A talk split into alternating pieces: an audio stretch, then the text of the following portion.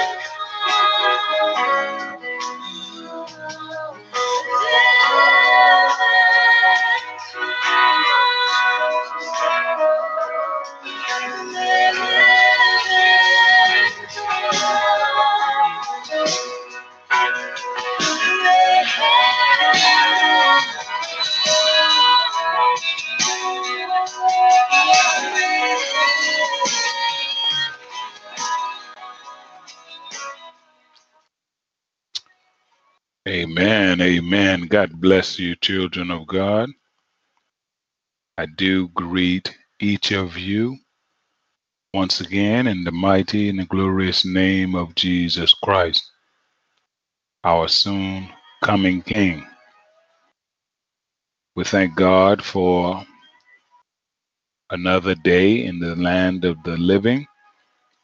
We pray that each of you are blessed and highly favored as you hear this broadcast. We pray that God continues to bless each of us. He has woke us up another day. Listen to me, my brother and my sister. Everyone who went to sleep last night, God says they did not wake up today in the land of the living. But our Creator so purposed for you and for me to spend another day in the land of the living. We give Him all praise. We give Him all glory. We give Him all honor.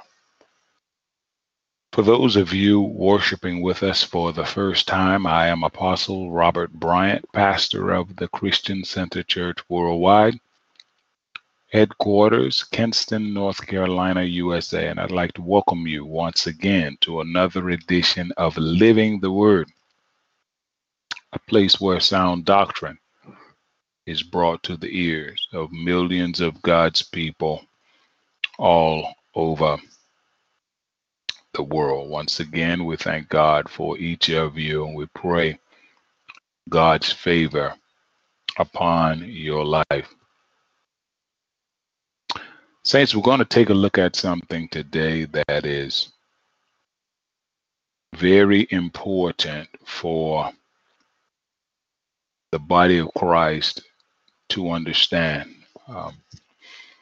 because the adversary is working very hard in humanity to confuse men and women, even men and women of God, in regards to this very thing. And the Lord is placing the great Apostle Peter in my spirit as he lived during the transitionary period from the law of Moses to the law of Christ, the Old Testament and the New Testament, the Old Covenant and the New Covenant. He lived during this transitionary period, and it was not easy for him to go from the old to the new. As today, there are many individuals that are having problems, struggling to go from the old covenant of God to the new covenant of God, struggling to go from the law of Moses to the law of Christ. So we're going to take a look at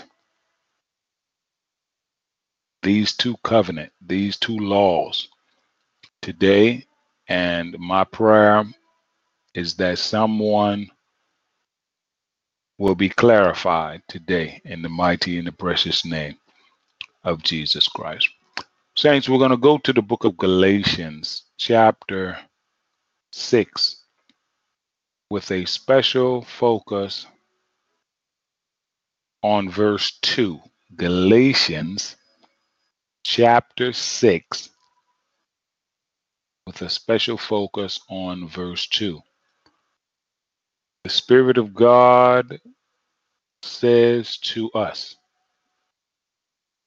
carry each other's burdens, and in this way you will fulfill the law of Christ.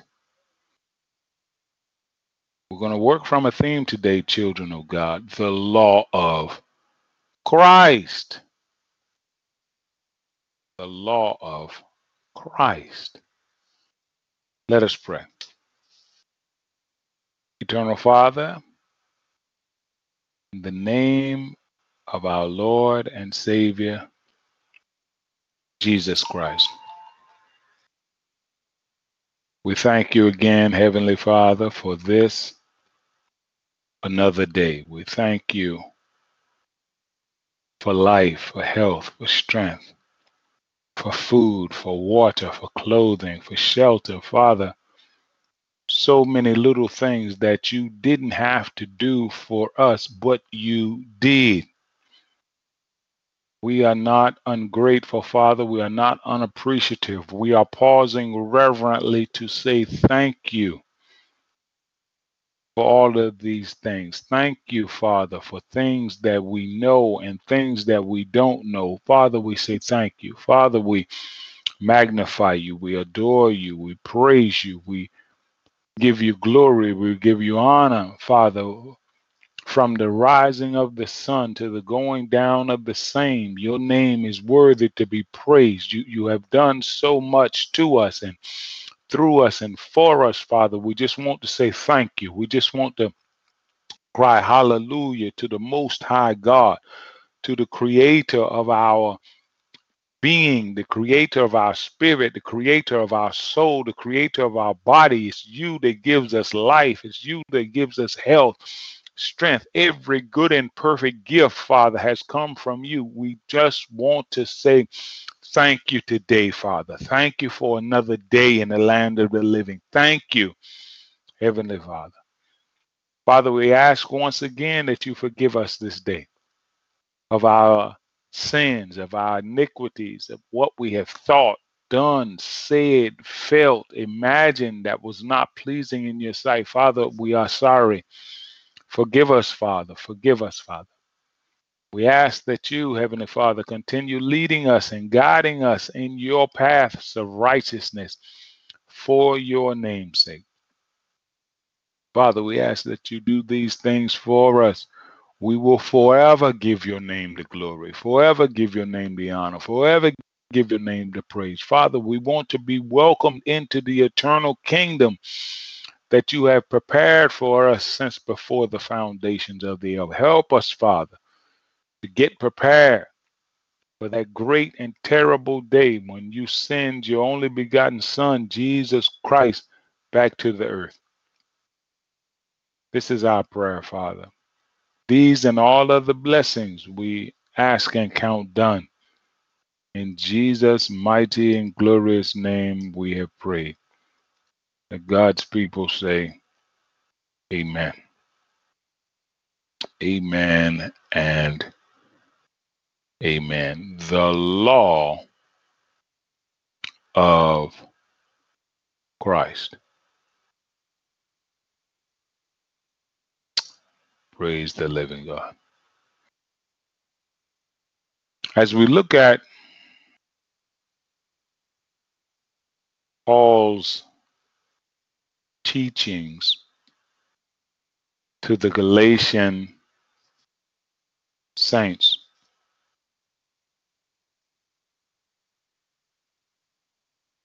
we see this great apostle under the unction of the Spirit of God,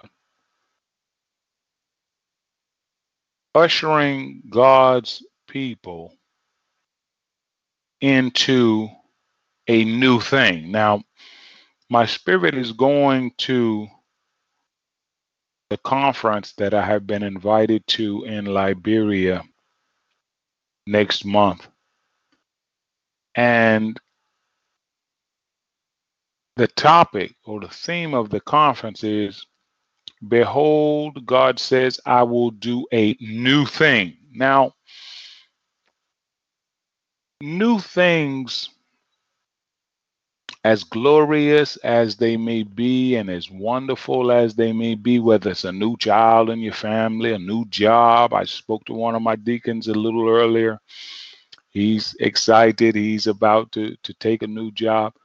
You know, new thing, new clothes. We can get a new car or a new television. Oftentimes, these are very exciting times for you and I. We like new stuff from time to time. It's, you know, it's exciting and it's new. But new things can also be very stressful.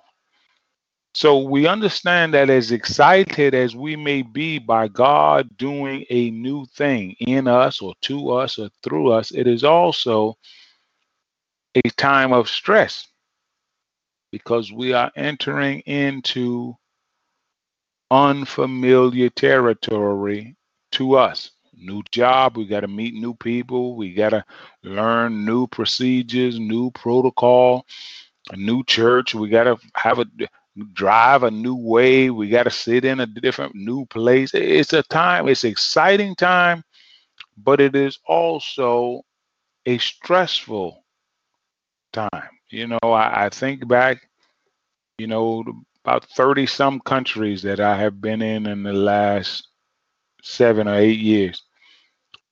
It's exciting to go into a new country and meet with new children and people of God, but it's also stressful, as each country has its problems, has its issues. Each church has its problems and issues. So new things can be exciting, and they can also be stressful. You say, Apostle, why is this important? This is important because when the Apostle Paul was writing these words to the Galatian saints, it was a time that God was doing a new thing. He was taking men and women from Judaism to Christianity.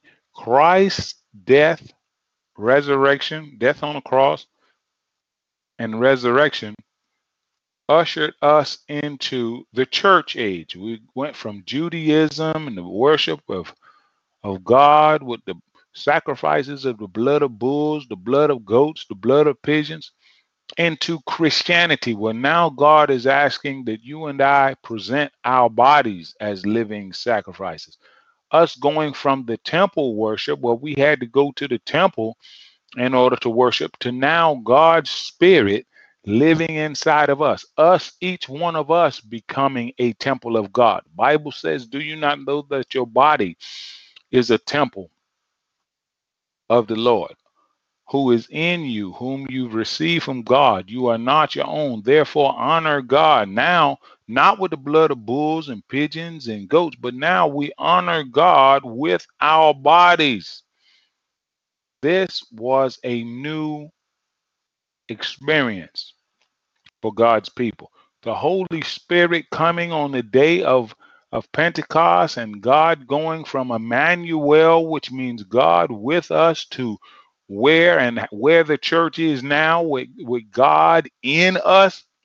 It was new. It was stressful.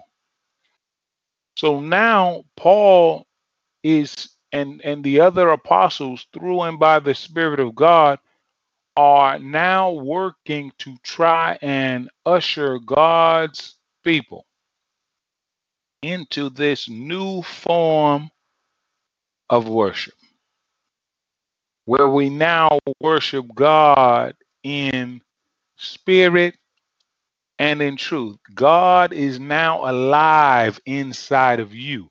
God is now alive inside of me. We don't have to go to a temple somewhere. We don't have to go to a mountain somewhere. God told the woman at the well that the time is coming and has now come where true worshipers of God will worship God in spirit and in truth. You can worship God in spirit and in truth in your bathroom. You can worship God in spirit and in truth in your bedroom. You can worship God in spirit and in truth in your car. The time has now come that we worship God. It's not so much where we worship God, but now the issue is how we worship God.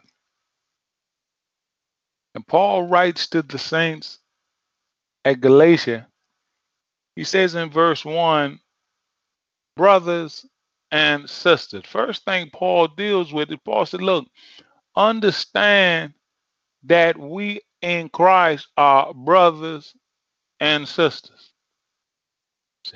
I know we're apostles and we're prophets and we're evangelists and we're pastors and deacons and we're teachers and we're deacons. I mean, so many different things. But we are brothers. At the end of the day, you and I are brothers and sisters. Same. I used to have one brother in our congregation who used to call me Brother Pastor. You know, Brother Pastor, because you my brother and you my Brother Pastor. And we would smile and I'd say, yes, Brother Ike. And, you know, but we would smile because at the end of the day, we are brothers. We are sisters, our white brothers and sisters, our black brothers and sisters, our Canadian brothers and sisters, our Nigerian brothers and sisters, our Kenyan brother. We are brothers and sisters. Paul said, brothers and sisters, if someone is caught in a sin. Now, Paul says, look, now that we are brothers and sisters. Thank you, Holy Spirit. God says there's a right way to handle every situation. Let me say that again. Children of God, there is a right way. Now that we are brothers and sisters, we are supposed to handle situations and circumstances and people and places and things in the right way. If someone is caught in a sin, Paul said, look, we're not talking about a rumor that someone is sinning. We're not talking about gossip that someone is sinning. We are talking about someone is caught in a sin, that there is no doubt about it. Like the woman that was caught in the act of adultery. I mean, we're not. That means she was getting down when they busted in on her. That woman that Jesus talked to, that was caught in the act of adultery. She wasn't caught getting ready to have. The Bible doesn't say the woman caught getting ready to have adultery. It says she was caught in the act. That means she was having sex with either someone's husband or she was married and having sex outside. She was caught in the act of adultery. Now, this is what we are talking about here. We're not talking about rumors. There are all kind of rumors. There are all kind of things they're saying about pastor behind his back or the apostle or you or me. There's all kind of things being said about us.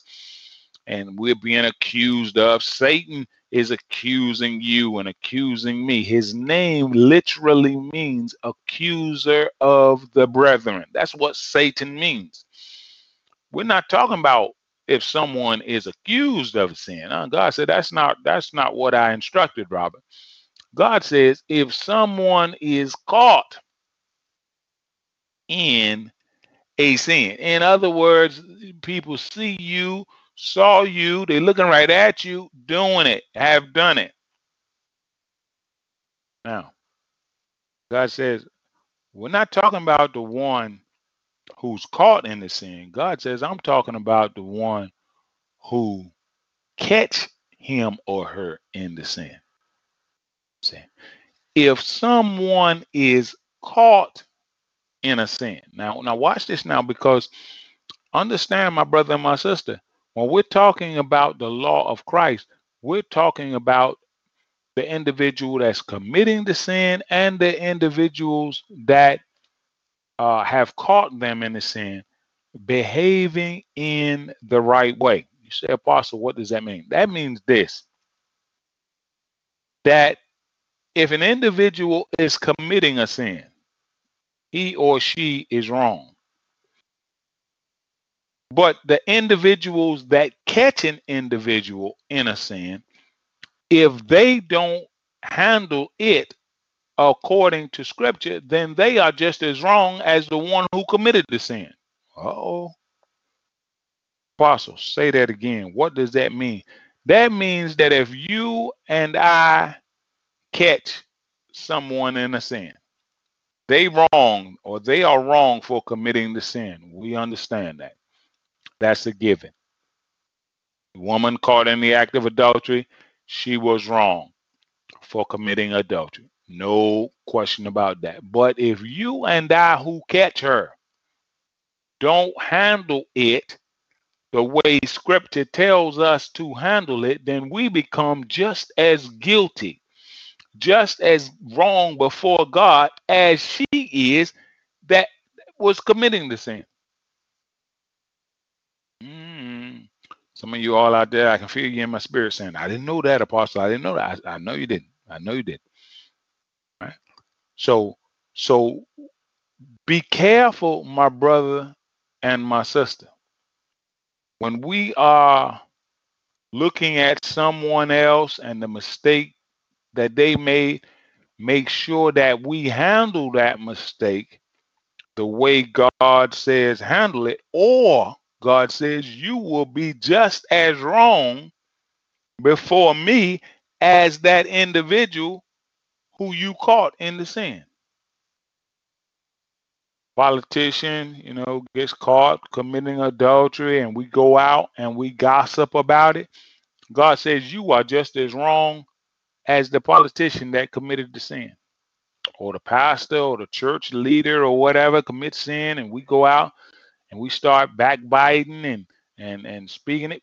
We become just as guilty as the one that committed the sin. So I want to encourage every child of God, every brother and sister under the sound of my voice, when you and I see a sin that someone has committed, we know they committed sin. Let us make sure we handle that situation properly, or we will become just as guilty before God as they are. Now, the Lord is bringing a scripture in my mind.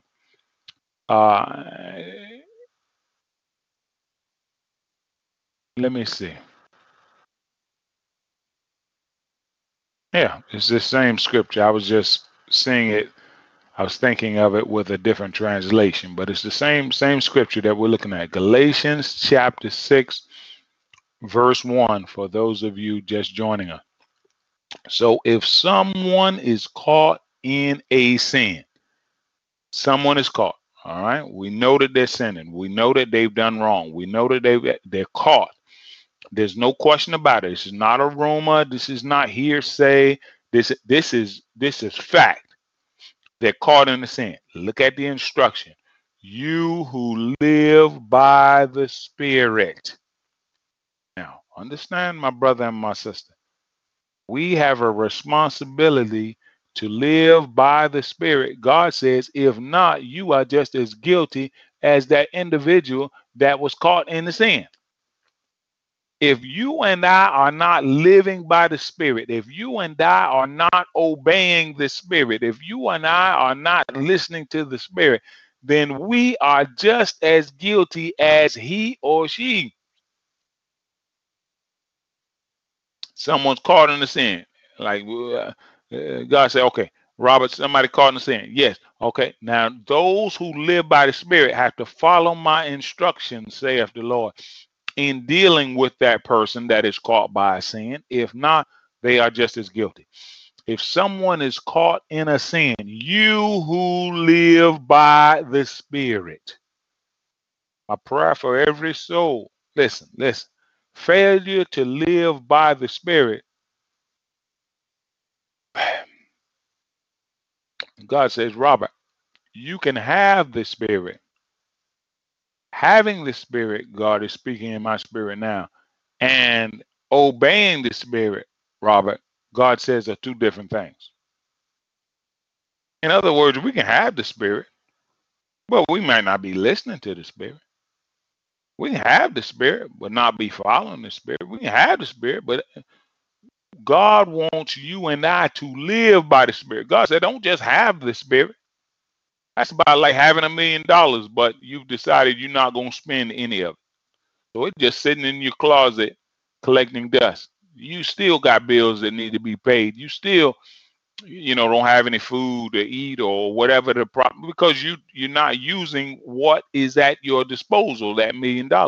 So having it, what is it about $1 million that excites us? Not just having it, no, being able to use it. What should excite us about having the Holy Spirit is not just having the Holy Spirit, but being able to use him, letting him lead us, letting him guide us, letting him instruct us, letting him show us the best course of action, show us what we need to be doing, show us how we need to be behaving, show us what we need to be saying. Let the Spirit lead. What good is God put his Spirit in you and you don't want to listen to him? You still doing what you think. You still saying what you feel, what you believe. Well, God said, well, what would I give you my Spirit for? God saying to us, live by the Spirit.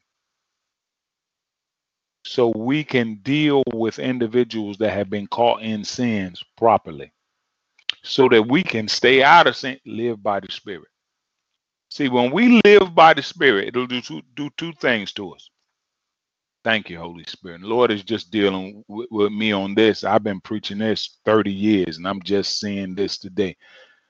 God said, Robert, living by the Spirit, number one, it will help you to deal with those who are caught in a sin properly. All right, we understand that. We just finished talking about that. Living by the Spirit will help us deal properly with those who are caught in a sin. Okay, we understand that. And God says, number two, Robert, living by the Spirit will keep you out of sin. My God, living by the Spirit. You say, some of you may say, Apostle, what is the benefit of living by the Spirit? What good is it? What living by the Spirit will help you and I deal with those who have been caught in a sin, those who have fallen in sin. Living by the Spirit will help us to deal with them properly. We stay out of trouble with God because we'll deal with people that have been caught in a sin properly. And number two, God says, living by the Spirit will help keep you out of sin. I want to encourage you, my brother. I want to encourage you, my sister. Let us live by the Spirit. We are not under the Mosaic law anymore. We are now under the New Testament. We are now under the law of Christ. The Mosaic law, what was written on those tablets of stone, you do this basically or you die. That was the way things went a whole lot of the time in the Old Testament. You do this or you die. You do this or you get stoned to death. You do this or you get burned with fire. You do this or you die. Now we are under the law of Christ. This is what God wants you to do. This is what Christ wants you to do. Still some things out there that if we don't do it, we can die. But God is now saying, do it this way. Do it this way. A lot of principles in the new covenant. God is still as against sin as he ever was. But, you know, it's not always the instant death like it was in the old covenant. So, living by the Spirit help us deal with those caught in the sin properly and keep us out of sin. Those of us who live by Spirit, when someone is caught in a sin, what are we supposed to do? Restore that person gently. Many people do just the opposite to a person that is caught in sin. See, when a person is caught in a sin, that's one of the ways you can tell if people are living by the Spirit or whether they are just as guilty as the one that committed the sin. How do they deal with the person caught in the sin? Do they try to crucify him, which many times we do, or do we try to restore him?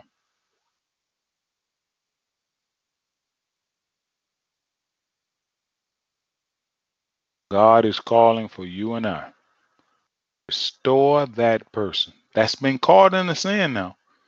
Restore that person gently. God didn't say backbite. God didn't say gossip. God didn't say get on your telephone and call just about everybody you know and tell them about the sin that this and God says restore the person gently. God says, but watch yourself, or you may also be tempted. See, watch yourself. You may be tempted to gossip. You may be tempted to backbite. You may be tempted to stone them like the people want to do to the woman caught in the act of adultery. Watch yourself. You know, watch yourself. You may be tempted to do something crazy. You may be tempted to do something that is outside of the will of God. In our restoring of one another, when we have been caught in the sin, the individual that's restoring needs to watch themselves, or they may also be tempted. Now, what the Lord is placing in my spirit now is situations that I've experienced where I've had cars that have gotten stuck in the mud right here at the Christian Center, right in the yard. Sometimes when it rains a lot, the yard gets very soggy. And if you attempt to drive a car on it, you can get the vehicle stuck in the mud. Well, we've done that at times over the years. And there have been times a vehicle has gotten stuck in the mud. And another vehicle we were planning to use another vehicle to push it out or to pull it out of the mud. And we had to be very careful with the other vehicle because the ground was still soggy and the ground was still wet. We had to be careful with the other vehicle because in trying to rescue that first vehicle, that second vehicle could also get stuck. And there have been times when the second vehicle almost got stuck. You say, Apostle, why is this important? Well, this is similar to what the Spirit of God is saying to us in this scripture.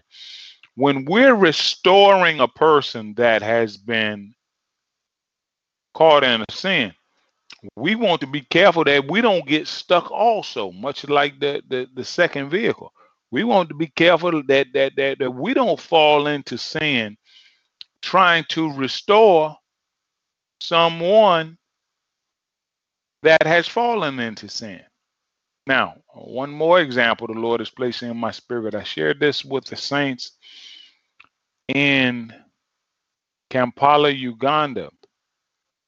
Years ago, I went and got lifeguard certification because we have a swimming pool here at the Christian Center Church Worldwide. Years ago, I knew a lot of little kids and neighbors would be in the pool, so I wanted to get trained so that if one of them started drowning, I would know the proper technique in order to save them. So I went and took lifeguard training courses. One of the first things they taught us in lifeguard training was going in the water after a drowning person is the last thing that you want to do. You know, most of us think somebody drowning, jump in the water, try to save him. Jumping in the water is the very last thing. You say, Apostle, what are you saying? They taught us a simple technique in saving a drowning person.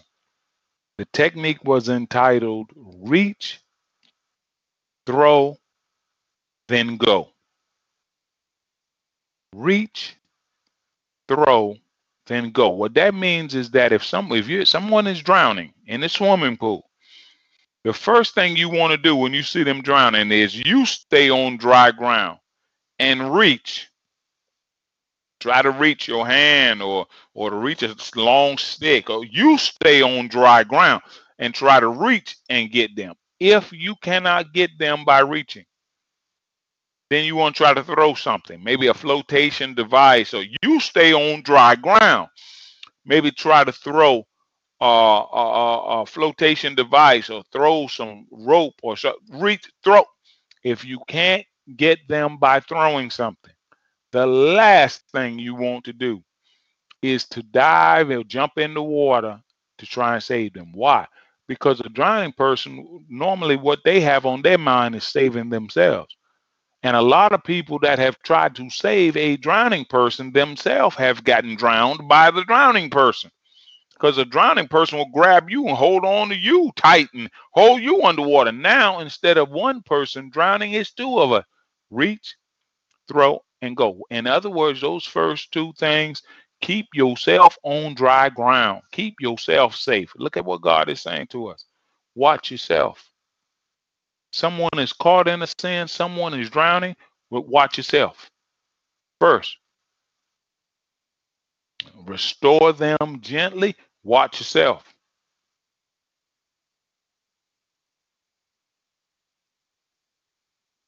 Let us watch ourselves in the restoration process of one another. Watch yourself. Look at what the Bible says. Watch yourself. Or you may also be tempted. You got to watch yourself when you're trying to save a drowning person. Why? Or you may also end up drowning. Watch yourself.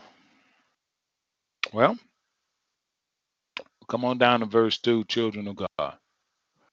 Carry each other's burdens.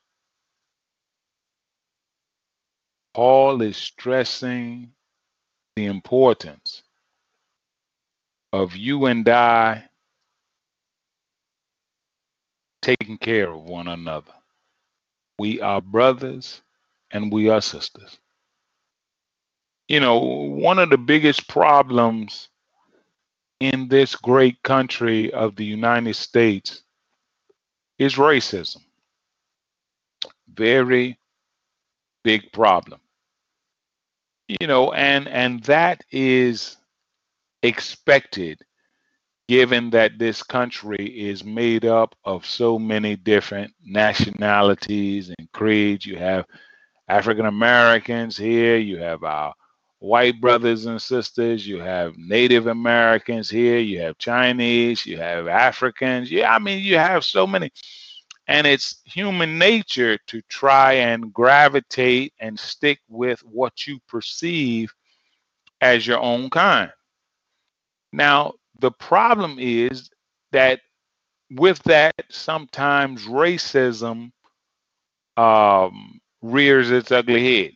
In other words, as blacks, we sticking and trying to stay with our own kind. We think that, you know,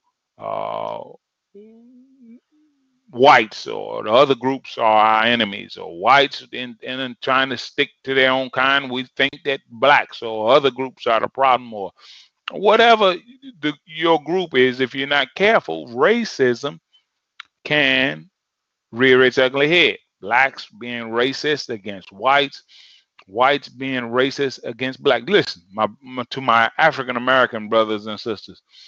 Many of our African American brothers and sisters feel that our white brothers and sisters, many of them are racist. Listen, from what I'm seeing, many of us as blacks are just as racist as we think our white brothers and sisters are.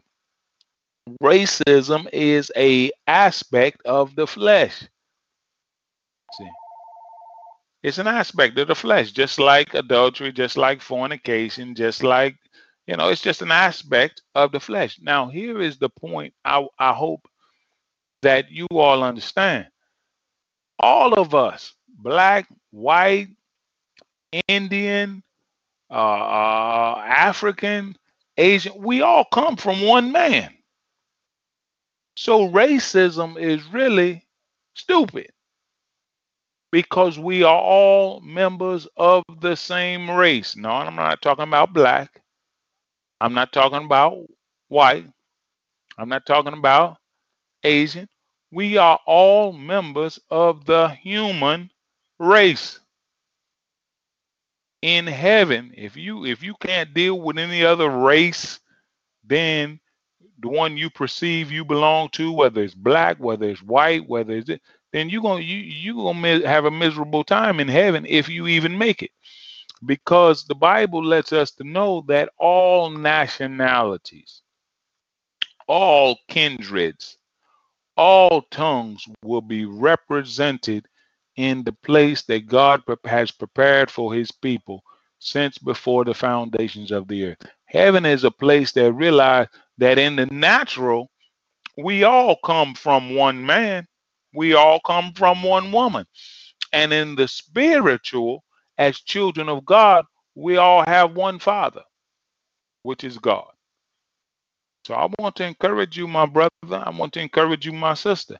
One of the main things that the Holy Spirit wants to do is he wants to broaden your and my horizons. So we can get kind of pigeonholed with these little natural minds, but the Holy Spirit will open us up and let us and allow us to see things from a totally different perspective.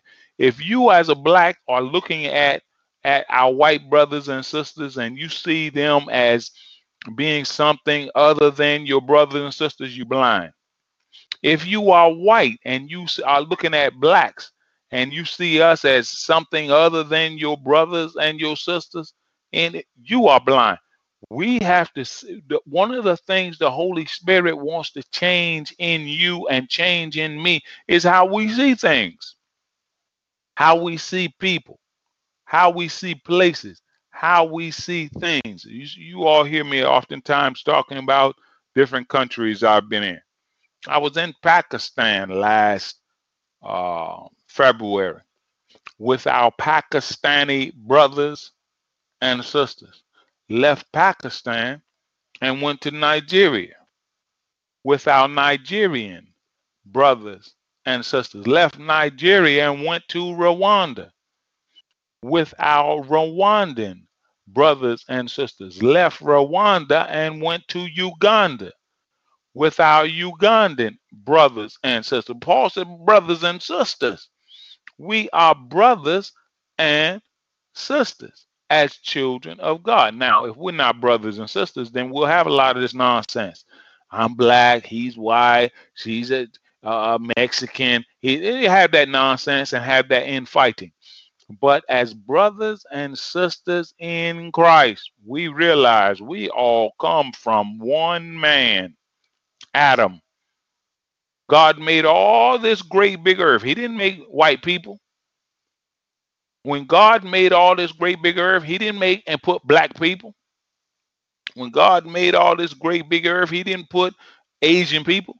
When God made all this great big earth, he put one man, Adam. Now, I don't know what nationality he was, but he put one man. And we don't know how long it was just one man on this earth.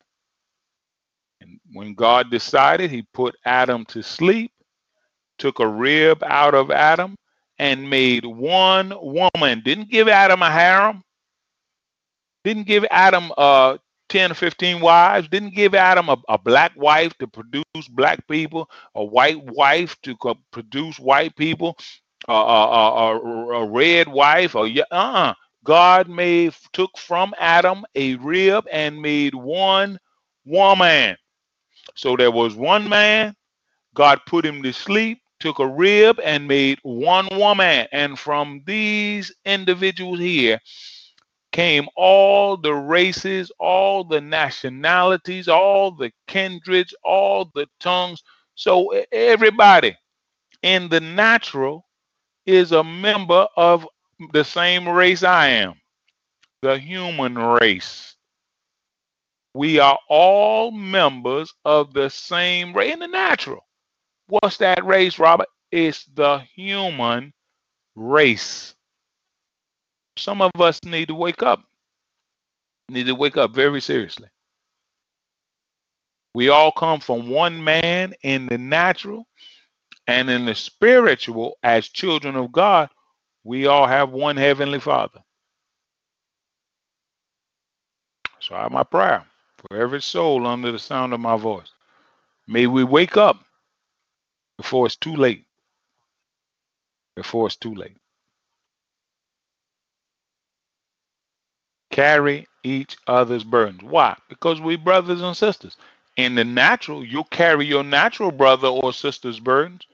Some of you make house payments when your sister's having problems, or you loan your brother a couple $100 because you see your brothers and sisters in the natural as your brothers and sisters. But many of you, you don't see your brothers and sisters in Christ as your brothers and sisters. Better wake up before it's too late. Better wake up and realize something Jesus told Nicodemus, that flesh gives birth to flesh, but spirit gives birth to spirit. God wants to give flesh can give birth to flesh and you end up in hell. But when the spirit gives birth to your spirit, now God is preparing you for his eternal kingdom. You better pray that your spirit has been born again, not just your flesh. Carry each other's burdens. See, not complain about your burden or his burden. I'm supposed, my job is to help you carry your burden. Your job is to help me carry my burden, not backbite, not gossip me because I have a burden, and I'm not to gossip you and backbite you because you have a burden. Carry each other's burdens. You say, Apostle, why is that important? The Bible says, in this way you will fulfill the law of Christ. Didn't say the Mosaic law. Mosaic law, you mess around and have the wrong burden in the Mosaic law, and what had to happen, you had to die. But with the law of Christ, now God is instructing us under the new covenant, under the New Testament. Now that we are in the church age, now we are instructed to carry each other's burdens. In other words, help that brother or sister that was caught in the sin. Now you don't come in and stone them for committing that sin, or gossip about them for committing that sin. Now you help them to come out of that sin. Carry each other's burden. And in this way, God said, in this way now, Stoning people for their sin, that was another way. That was the Old Testament. Burning up an individual for their sin, that was another way. Burning witches and that was another way. God said, in this way. Now, what the Lord is bringing in my spirit is the importance of rightly dividing the word of truth. See, because, you know, the scripture instructs and encourages us to rightly divide the word of truth. See, if you don't rightly divide the word of truth, you'll still be killing people for their sin. That was what happened in this great country hundreds of years ago. You had a group of individuals who were not rightly dividing the word of truth, and they felt like they had witches among them, you know, Salem witch trials and different things. They start killing these women or killing individuals that they suspected of witchcraft. Because in the Old Testament, the Bible says, thou shalt not permit a witch to live. Well, that was the Old Testament. We're not under the Old Testament. We're under the new covenant. We're under the new law of Christ. You'll find in the book of Acts that witches and sorcerers and different things, when the Apostle Paul and the other apostles preached and taught the gospel, these individuals burn up their scrolls, and they amounted to 50,000 drachma. And they came out of that lifestyle of witchcraft. Witches can be saved today. Wizards can be saved today. But if you don't rightly divide the word of truth, you'll be all back in the Old Testament talking about thou shalt not permit a witch to live. Well, it wasn't just witches that were killed in the Old Testament. Adulterers were killed in the Old Testament. There was nothing like forgiveness and give them another chance in the Old Testament. In the Old Testament, if a girl got raped and did not cry out and yell and scream long enough, she was killed, along with the one who performed rape. In the Old Testament, a whole lot of people died for a whole lot of mistakes. We are not living under the old covenant. We are not living under the Old Testament. We are now living in the days to fulfill the law of Christ. My prayer for you, my brother, my prayer for you, my sister, may we fulfill the law of Christ. What does it mean to fulfill the law of Christ? That means to handle sins now as Christ is instructing, as the word of God is now instructing. Not the way the word of God instructed thousands of years ago, but the way the word of God is instructing today.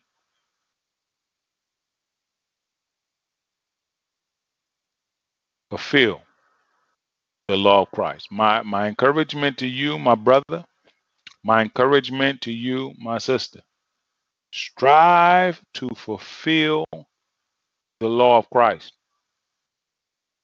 Obedience to the Spirit of God. You say, Apostle, how do we fulfill the law of Christ? Obedience to the Spirit of God. Strict obedience to the Spirit of God. When we don't listen to the Spirit of God, we are not fulfilling the law of Christ. When we listen to the Spirit of God in whatever we do, in whatever we say, in whatever we think, we will automatically fulfill the law of Christ.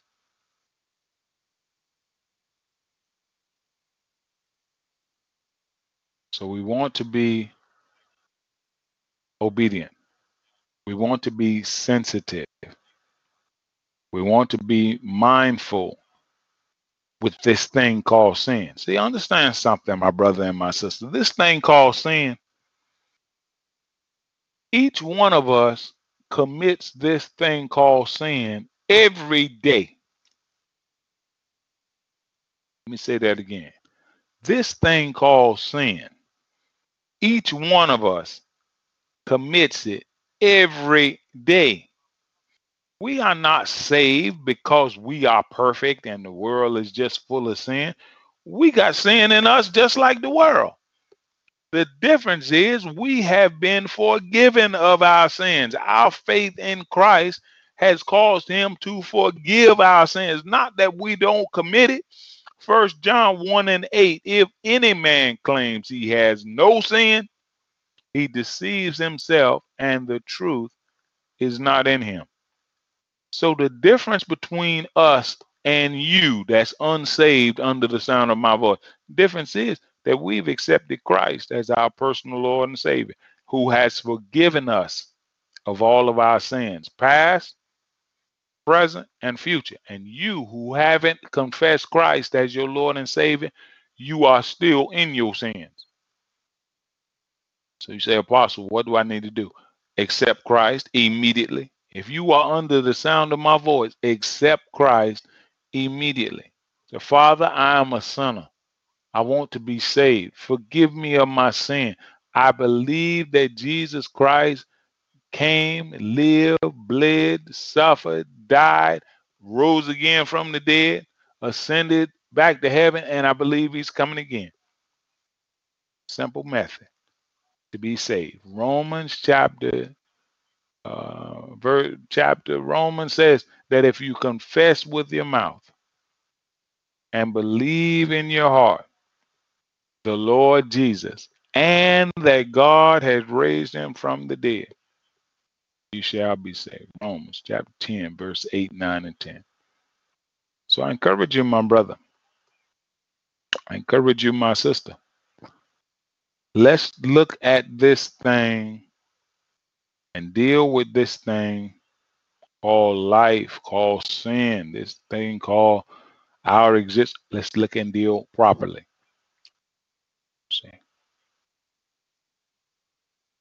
When Jesus dealt with the people, and the Lord is bringing this in my spirit now, dealt with the people that caught the woman in the act of adultery, they asked, you know, the law says that we should stone such women, which was a lie. The law doesn't say that. The law says this, the adulterer and the adulteress ought to be put to death, but it doesn't say whether you stone them or burn them or stick a sword on. So that was a lie. Jesus didn't even deal with that. But what Jesus said was, he that is among you that is without sin, let him cast the first stone. Dealing with this thing called sin. Now, Jesus was without sin. If Jesus chose to, he could have cast some stone. He could have killed. But Jesus said, he that is among you. Jesus said, which one of you all that doesn't have any sin himself or herself, you throw the first stone. What did the people end up doing? They dropped their stones and they went away till the woman was left with Jesus. You say, Apostle, what are you saying to us? That's what many of us need to do. Drop our stones. Realize that we have issues in us. We have lust in us. We have sin in us. Trying to accuse this one or catch this one or find out. We have sin in us.